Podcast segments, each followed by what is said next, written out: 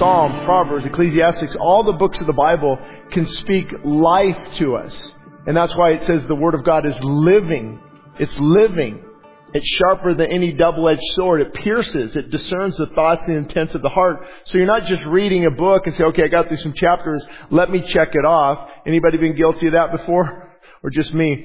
Big time. You know, I got that in today. Okay, great. But to actually let it read you as well. To, to let, let the words penetrate your heart and to really say, Lord, I want to, I want to be teachable. I want to be humble. I want to be moldable. And it was hard to choose a title because there's so many uh, different places this psalm goes. Psalm 48, 49. I'm going to try to get into those. and will be in, in 50 next week. But the title, as you can see, is Men Advise, God Guides. Men advise, God guides. Thank God for that. Because you're getting a lot of advice out there. And it's, it's funny, everything contradicts, everyone contradicts the other. You know, where should our investments be? What's happening with the banking system? Uh, I'll be teaching this coming Saturday on health from a biblical perspective. And uh, if you don't want to go to that, that means you need to go to it. Right? Because how we take care of our body is so important. And when I study for that, you hear all kinds of different opposing views. Carnivore, carnivore, plant-based, keto, paleo, carbs, protein. But what does God's Word say? Because we can give a lot of advice, but God truly gives us guidance. And so we're going to uh, start in Psalm 48, of course, um, that you can see there. If you have your Bible, so you can turn to Psalm 48. Again, I don't have the the verses um, numbered because it just reads how it was actually written. We added verses 1500s or so, 500 years ago, to help us find um, scriptures, and I'm glad they did. But the Bible used to just be read uh, from from cover to cover, or you know, Paul Pauline epistle. The church would read it all the way through. They wouldn't stop at 1 Corinthians five and take a break for a week. You know, they would they would read through it. So let's just let the Word of God speak to us this evening. And I, I pray for that, Lord. I pray for the Spirit's infusion into the Word, the Word that you wrote, God, that you inspired. Speak to your people this evening through difficult situations. Maybe some of us here are trying to discern your will. We don't know which way to go. We don't know to go this way or that way. We don't know what to uh, maybe invest in or, or sell or move or uh, with our kids. We, we need your wisdom this evening. And I pray that tonight in Jesus' name. Amen. And I don't know if it's you, but I, I hear it a lot that it is getting more challenging uh, for people on what, what is the right thing to do. What, what should I be doing in these difficult times? And because everything seems to be fluctuating and changing, and trying to get God's uh, perspective on things is so important. So of course he starts with, with something incredible. Great is the Lord. Great is the Lord and greatly to be praised in the city of our God, in his holy mountain. So he's talking about Jerusalem here. Beautiful in elevation, the joy of the whole earth is Mount in Zion on the sides of the north. The city of the great King God is in her palace. He is known as her refuge. And so it's just a looking on the city of Jerusalem there back in, in, the, in these times, uh, just how awesome God is, how great God is, and greatly to be praised. And because God is great, He is to be praised. And you will see, as much as we love theology and studying the Bible, you'll see, especially throughout the Psalms, there's a call to praise and worship a lot. It's good to study, but there's something that life changing when you engage God in worship. And, and, and it, it's, it, it, you're going to say, shout all you people of the earth. And last couple weeks ago it said, clap, uh, make a joyful noise unto the Lord, and, and great is our God. Look at this city that He has created. Great kings have come from it. And then he goes on to say, For behold, the kings assembled. The kings assembled. They passed by together. They saw it. So you have this picture of Jerusalem and now all the kings of the earth, different nationalities come by and they see what God has done. They saw it. And so they marveled, but they were troubled. Why were they troubled? Because they didn't know God. They hastened away. Fear took hold of them there, and pain as a woman brings the pain into birth, as when you break the ships of Tarshish with an east wind. Now Tarshish is way uh, across the Mediterranean over and, and it would have, it, there's a seaport and the winds would be brutal and would push sometimes these big vessels up against the rocks. And so he's saying this great and majestic city there and even the kings of the earth, they go by and they tremble. They are afraid because there's something about the presence of God that the enemy cannot stand. There's something about light that the darkness hates. And that's why you see all this spiritual upheaval. People tremble when God's name is mentioned. They, they, they, they throw a fit. They can't, they scream. There's the, the demon, how else does the demonic respond to God? They have to, whether it's, it's screaming or, or, or, or just vile. Have you seen a lot of these videos out there of, of these different groups? Uh, that are being challenged by the Word of God. And the, the big movement, you know, in the LGBTQ and transgender, and, and these people are not nice and cordial. They'll kill you if they can, in many cases. People, that might get me in trouble, but that's, that's the bottom line truth. There's so much anger. They scream and they're, they're just, the, the demonic element is so real. They hate God's presence. And so you can't match that anger with anger, right? You have to ma- uh, match it with love and compassion, understanding. Let me seek to listen. But anytime God, anytime the atmosphere of God is somewhere, the darkness doesn't like it. And we've seen that many times over the years with a church like this. Sometimes, you know, you can't, you can't plan for it. As much as I've tried, uh, it's often when we're not expecting it, but the, the presence of God is, is there. And if you've been to services like that, you know it. You can just, you walk in, you, you, you it's almost like I've got to get to that altar. That worship is, is just, it's touching my heart. You begin to, the tears begin to form and, and God's, there's something moving there. And it's amazing that later in the day people say, oh my goodness, God was there. And that's what they mean, that the, the, the tangible presence, the atmosphere has been changed. But then a few other people don't like it. Because it stirs. It stirs that, that element in them that is not right with God.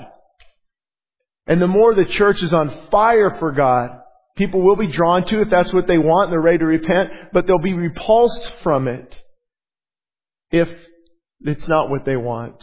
And that's what we see here. The, the kings even went by and they said, We've got to get out of here. They hastened away quickly. Fear took hold of them. There is God in this place.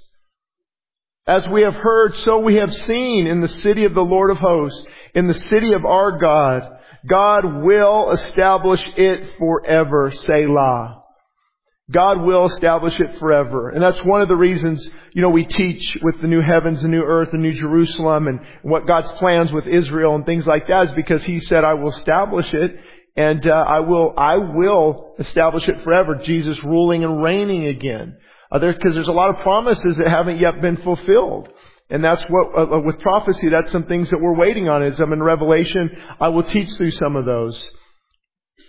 And then he goes on to say here, we have thought, we have thought, O God, on your loving kindness. And see, this is so important. This really um, hit me very, I don't know what the right word is, but it was profound because how important it is to take our thoughts captive. We have thought, we have placed our mind, oh God, on your loving kindness because everything is, is pulling us away. The busyness of life, the challenges of life, the depression of life, the, the news, uh, all these things that are going on. And, and he says, I have thought, God, of your loving kindness, how good our God is. And it's amazing to study your brain. If you're, if you're kind of a book nerd like I turned into be, I didn't plan on this. I never wanted to read when I was younger.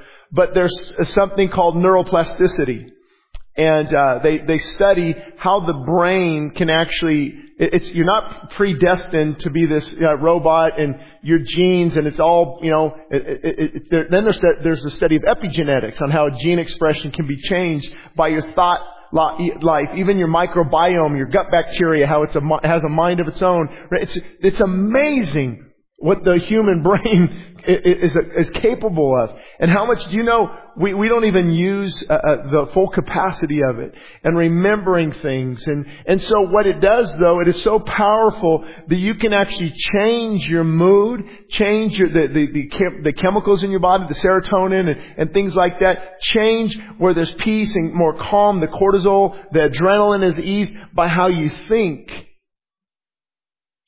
Research it. And there's a lot of scriptures. As a man thinketh, so is he. Finally, brethren, whatever things are pure and honest and noble and upright, meditate on these things. There's, it's not just uh, thinking positive thoughts. You're actually building yourself up spiritually when you meditate on the Word of God. As opposed to Howard Stern. I saw a clip come up on YouTube last week. I'm like, that guy's still around? Man. But you know, and you, start watching, right, the, the negative news and People are sending me things I saw about the, with title, was it title 22 ending or 42? Not sure. and all these people just at the border like, it's thousands upon thousands. And I see moms with their little babies and I'm like, man, I wish we could, there's gotta be something. You know, I don't have a cruel heart, but at the same time, you've gotta, you know, you've gotta do things the right way. If not, you're just gonna destroy everything. And, and, and I'm not the president, thank God. I, you, they, we need God more than ever before right now to discern exactly how, the, I mean, I've got some thoughts on, on how you could, you know, uh, handle these things a little bit better, but you, you see all that coming and you see, uh, another bank failing and the decentralization of the dollar and, and as the, as the exchange and, and all these things. You know, it's just like you can inundate yourself and then your thoughts go there where they shouldn't. They go to fear and now you're making decisions based on fear and you're lashing out maybe at your kids or your spouse. You're not pleasant to be around and, and depression sets in and, and anxiety because your thoughts have gone in the wrong direction. And that's why he's saying here, we have thought, oh God, on your loving kindness, redirecting your mind to who God is. And that's why I love that song we sang twice. Remember, remember what He's done for us. Remember the cross. Remember Calvary. In the midst of your temple, according to your name, O God, so is your praise to be to the ends of the earth. There it is, that praise again. And when we come into God's house, it is more, and it's funny, I've seen this over the years, you know, you have the hardline conservative churches who don't have a lot of worship, and you've got those churches that's all they do is worship, and there's not a lot of theology. You've heard me go back and forth, I'm not going to do that here. But we miss it if we think it's all about theology, all about teaching the Word, which is good. That's the foundation. We need that for godliness. We need to be educated. But you also, there has to be a point where I think the praise should match the preaching. You know, we, we don't want one to overcrowd the other. There should be a significant amount of time for praise and worship to get our hearts right before God. Jesus said, my house shall be called a house of prayer. And of course, you, I mean, in, in that prayer that the church is praying, they're also worshiping. Those go together. You're, you're, I don't know. Can, can, you ever worship for an hour and not pray?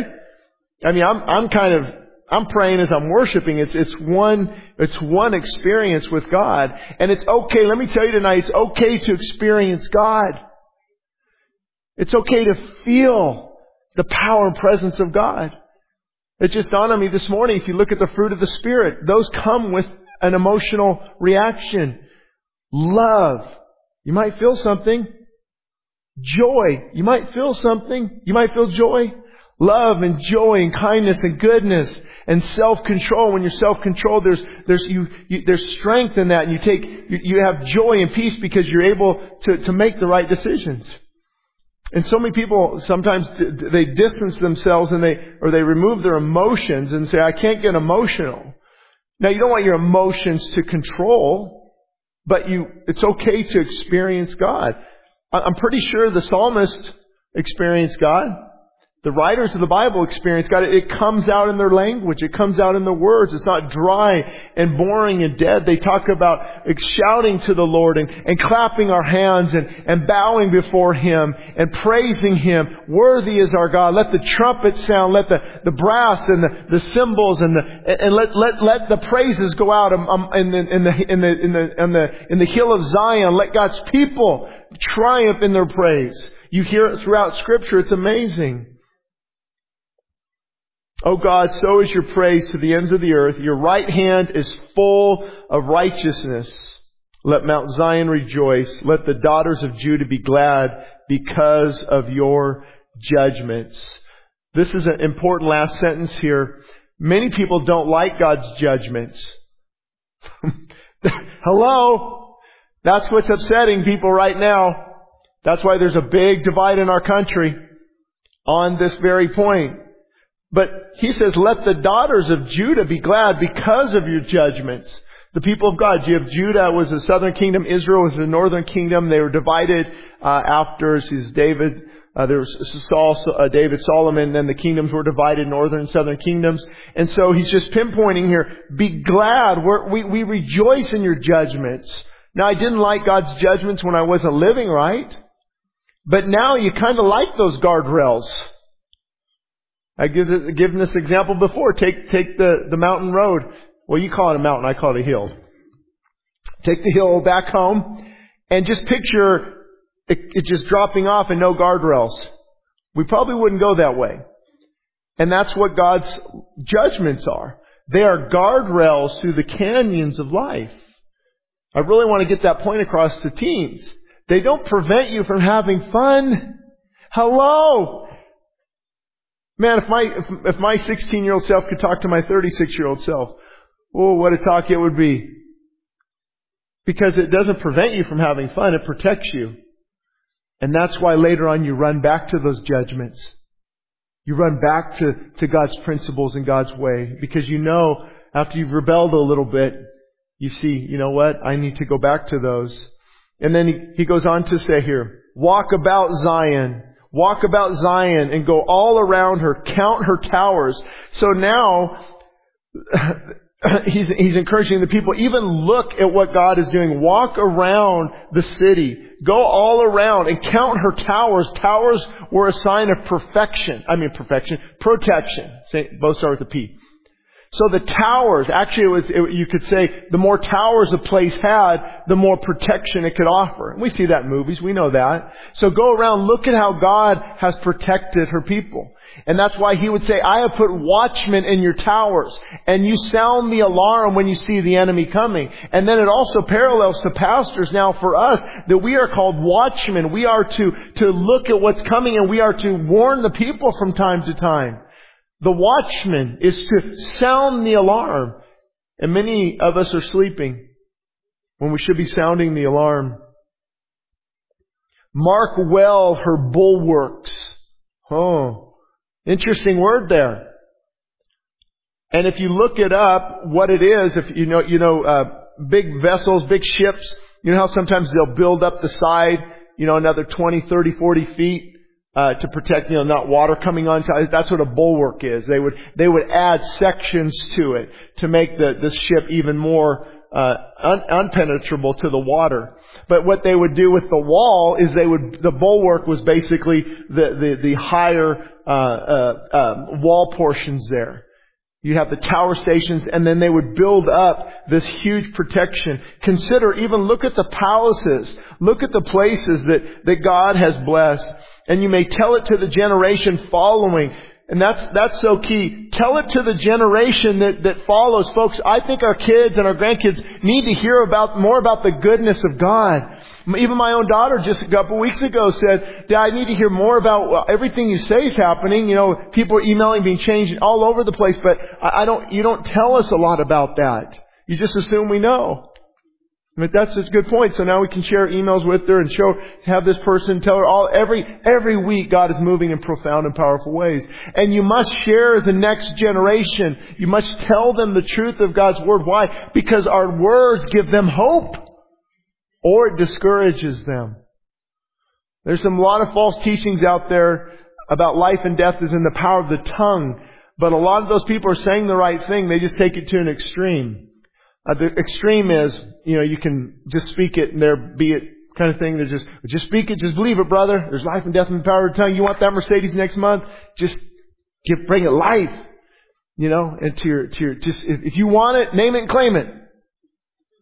And it doesn't mean that. Life and death are in the power of the tongue. We have the ability to, to, to, uh, well, if you want to get real technical and do a big study on it, which I did years ago, you could even, they would even, uh, a lot of commentators, some commentators would talk about how a king, you know, like in Esther's case, she came in, the king, king could have said she needs to die or she lives. There's life and death in the power of the tongue. And the king could do that. Rulers could do that in authority. They could give life or they could give death by what they say. But then also the parallel of that is b- building us up or others up or encouraging them or, or really putting them in a very negative spirit. And guys, we have to remember that, that the majority of, of counseling we've seen over the years is usually, if you go back from uh, children being hurt by what? The words that are spoken over them. I know many are convicted by that, but that's okay. You can, you can, God can redeem that and apologize to your kids or grandkids. And God can begin to set them free and through the power of forgiveness. And I know it's hard. Sometimes we get negative. I've got to catch myself a lot. You know, we don't want to get, there goes Biden again. Oh my goodness. And the kid's like, what's going, you know, and, and, and you just you get so negative sometimes. And look what's going on with the system, the economy and, and healthcare, healthcare. And, uh, you know, goodness gracious, is there another virus coming? You know, and you can get, and we start to just, or I don't, uh, fortunately, this isn't a struggle for me because I think I learned uh, from my parents, but um, trying to build them up, not stupid or or you should be like your brother or sister, and and uh, uh, praise God, we we do good in that area. That's not a, a stronghold uh, for us, but others, you know, you can hear people say that, and they really can hurt their kids by their words. I'm telling you, it's all I could do when I used to coach Little League. One family's here. I think where are you guys sitting at? There you are. I coached their grand, grandson seven years ago in Little League. And they were great, great. Not, this isn't about them. It just reminded me. Some parents though, man, I want to have a heart to heart. And I did sometimes. And said, don't talk to him that way here. And it's just so to watch kids being, I could see the life come into them. Or the, mainly the dad belittling and berating and forcing and just quench and kill the, their spirit. A funny thing, I don't know, I've shared this I think before, you guys probably don't know this, but was it the White Sox we were in last place? Was that your league? Okay. So we have got a history, you know, Quartz Hill Little League. My grandpa actually built the field. Uh, and my dad helped build the second field, I think 1980s or so and a history of coaching and all stars and you know all that. And I'm like, okay, I'll, I'll coach the Little League. I'm going to be an all stars. I'll be an all star coach. No, God humbled me really quick. We're in last place. It's like I got the bad news bears. And I'm getting discouraged, like after five games losing, and these guys all know what they're doing. Like all the other coaches been coaching before, they play travel ball, so they know what players, they told their players, don't play real good at tryouts. And so I'm picking, they knew, they knew exactly what they were doing. And these guys get all the right travel ball players and, and I'm stuck with, you know, this, this, these, these, this team that I don't know the kids because I didn't, I didn't watch, um, I mean, I didn't, I didn't, I wasn't sneaky, let's say it that way. I just based on what I saw at tryouts. So anyway, we're in last place and I'm getting, I can tell practice, I'm getting frustrated. Games, I'm getting frustrated. I had a heart to heart with the Lord. I said, okay, I'm just gonna, we're gonna go have fun. I'm gonna teach these kids baseball. And wouldn't you know it, I think after that we ended up in third place or so, you know, from 12 teams and, and, and just kept winning, getting excited, you know, teach them how to hit and just drill and just drill and just dr- baseball drills and hitting and hitting, more practice, staying longer and ha- making it fun and building them up. And it was just amazing to see how that shifted and changed. And, and, and but then hearing some of the, the, the, kids and the parents, the way they talk to them and, and, and yell at them. Um, and one of the hardest jobs I've ever did, and I will never do it again, was being an umpire. Oh my lord. I, mm-mm. Have you done that before? Because you cannot please anyone. And I, and I finally got up and, and said, sir, you know, this is a volunteer thing. Why don't you come do it next game? Man, they're just ruthless. And so that's a, that's a side note. It was, it was a good experience except for the umpire because you had to umpire, you had to find umpires for 10 games. If you couldn't find umpires, you had to do it. it was a full, that's a part-time job. They also didn't tell you that. You know, two practices a week, two games a week, and you gotta go umpire 10 games. Uh, and so anyway, that was just a thing that I really learned. First, God humbled me Uh, no, you're not going to be first place. You're not going to coach all stars. Your baseball days are done. And then to just build life into these kids. Walk about Zion, go, go all around her, count the towers, mark well the high walls, consider her palaces, and they tell it to the generation following. Basically, tell them what God has done. How God took the people out of bondage, out of Egypt, through the Red Sea, through all these years of wandering, brought them into the promised land, and then He built this city of Zion, this temple. No, that's why earlier that I read, they, there was fear that came over the kings because they've never seen a temple like Solomon built. It was, it was incredible. And that was something that they were just in awe of, God's power and presence being there. For this is God, our God, forever and ever. He will be our guide even to death. So that's one of the areas I got the, the idea of, uh, for the title, God will be our guide even till death.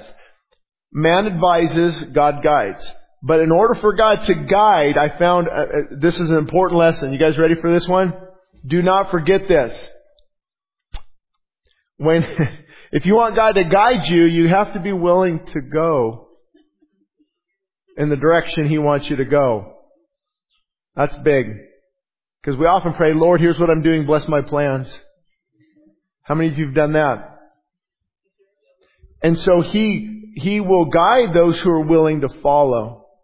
So what does that look like? Lord, I'm willing to follow. Show me through your word as I pray. And when you, and I believe as the word, the word of God is speaking to you, obeying those things. Obeying those promptings if they line up with scripture. You know, go apologize to that person. Go fix this. Oh, I don't know about that. Well, then you're going to be stuck in that position until you deal with that first thing. God doesn't bypass things. He tells us to do something and then waits for us to take that next step and that next step and next step. So guidance, when God guides us, and also where God guides, He provides. A lot of times we don't, I don't know how this is going to work out, but that's where faith is involved. So number one, in His Word, getting the counsel of God, and then like you said earlier, in worship, as you're worshiping God, praying, in God's Word, obeying God's Word, and then saying, you're ready to go, whatever direction you lead me in, I'm ready to go. And I had to do that um, years ago before we planted the church. I told Morgan to take a drive for three hours, and I'll make this commitment to be a pastor. I could barely get it out. It took me like three three hours. I go, okay, Lord, I'll do it. I knew what that meant, right? Here we go. And there's always there's seasons in life where you're making those those decisions. Are, you, are we going to obey God or not? And then we can look briefly at Psalm 49. And he, he go, here, here's a call that goes out. Hear, hear this, all peoples, give ear, all inhabitants of the world, both low and high, rich and poor together. He's calling all people, my mouth shall speak wisdom, and the meditations of my heart shall give understanding.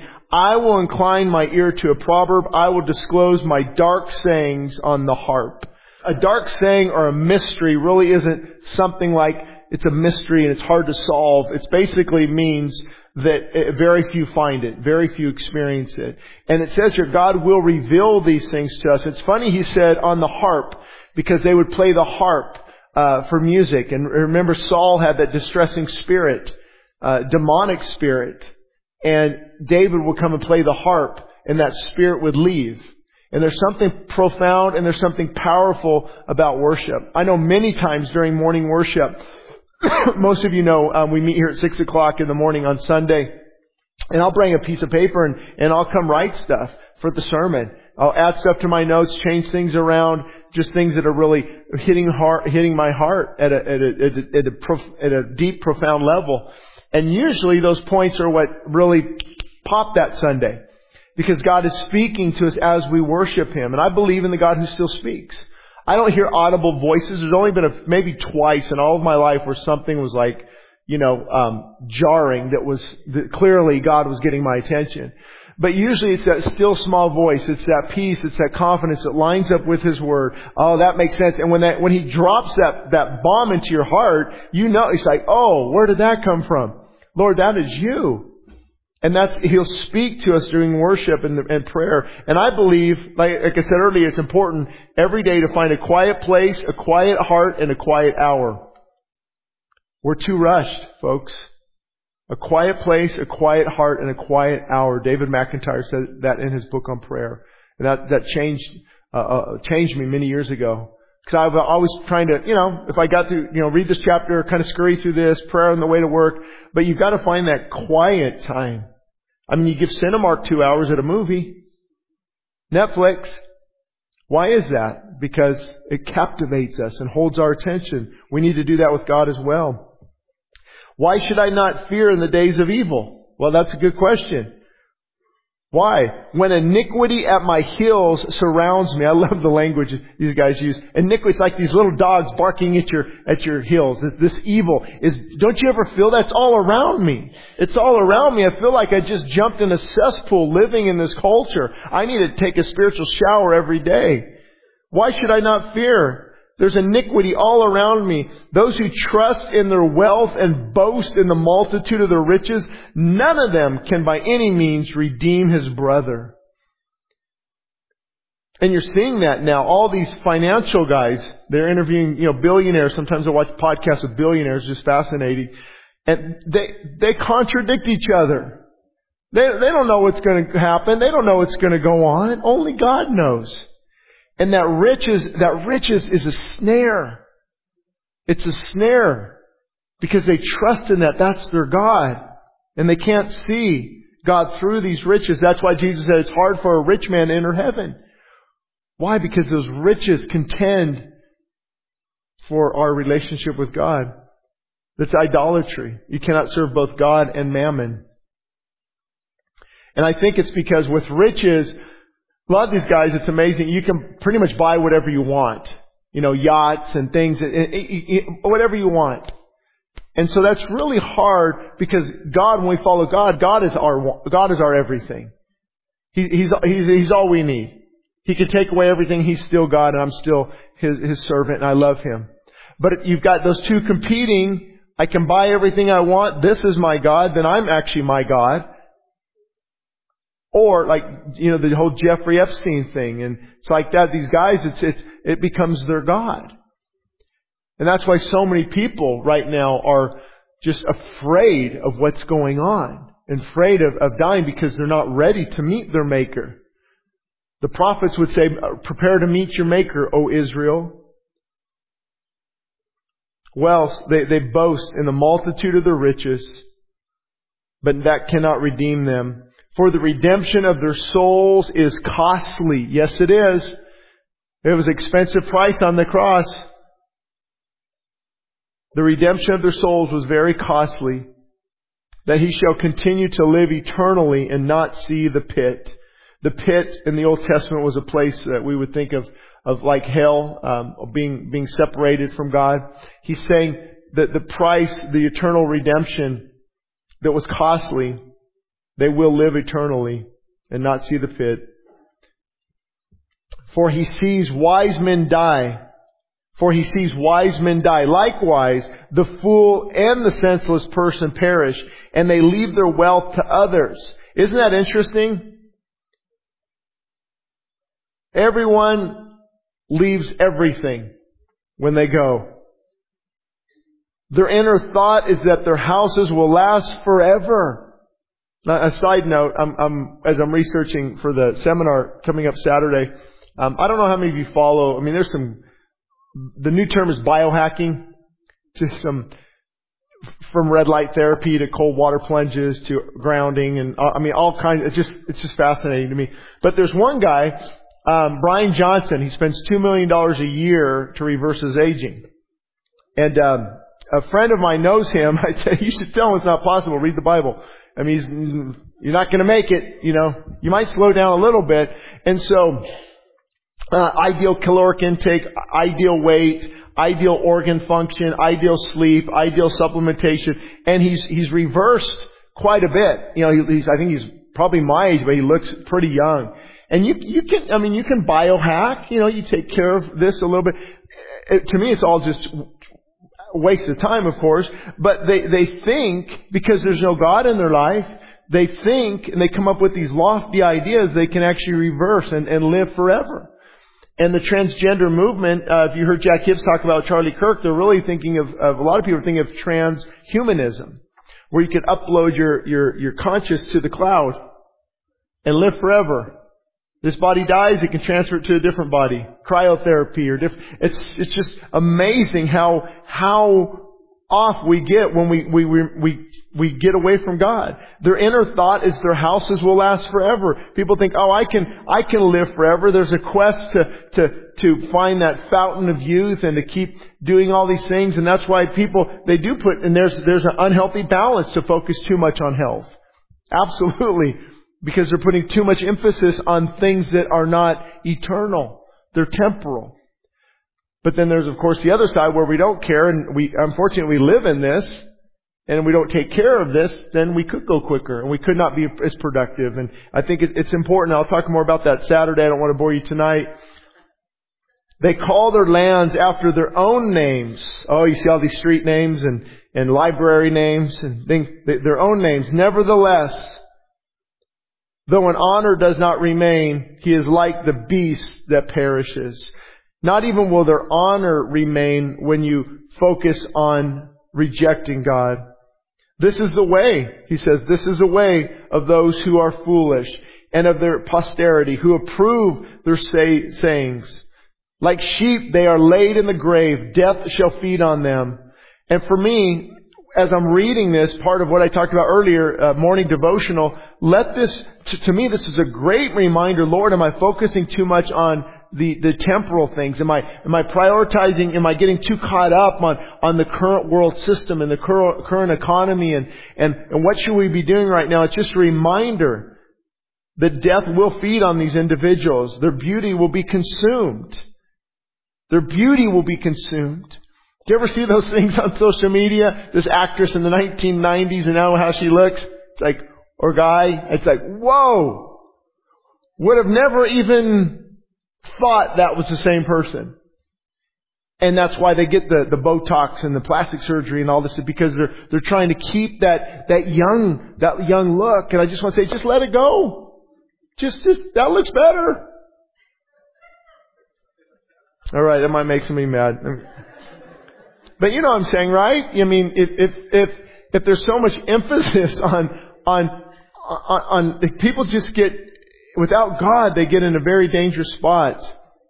And then he reminds us, do not be afraid when one becomes rich. Do not be afraid when one becomes rich. When the glory of his house is increased. In other words, don't become jealous when others are prospering. For when he dies, he shall carry nothing away. His glory shall not descend after him. And the, during my devotionals, this is the part that I just remind myself, I gotta, I want to get back on the right track. Lord, deal with my heart. Is there anything in my heart that's drifting from you? And that's why meditating on the Word of God and seeing things like this really help you stay balanced. Because it brings you back to that point of, of surrender to Him. He will not carry anything away. His glory shall not descend after him. Though while he lives, he blesses himself. For men will praise you when you do well for yourself. He shall go to the generation of his fathers. They shall never see light. A man who is in honor, yet does not understand, is like the beast that perishes. Whew! That's a lot. In a nutshell, he's saying, you can't take anything with you. This is it. This is, this is what we have here. Only what we do for Christ will last. And it's a great reminder of that.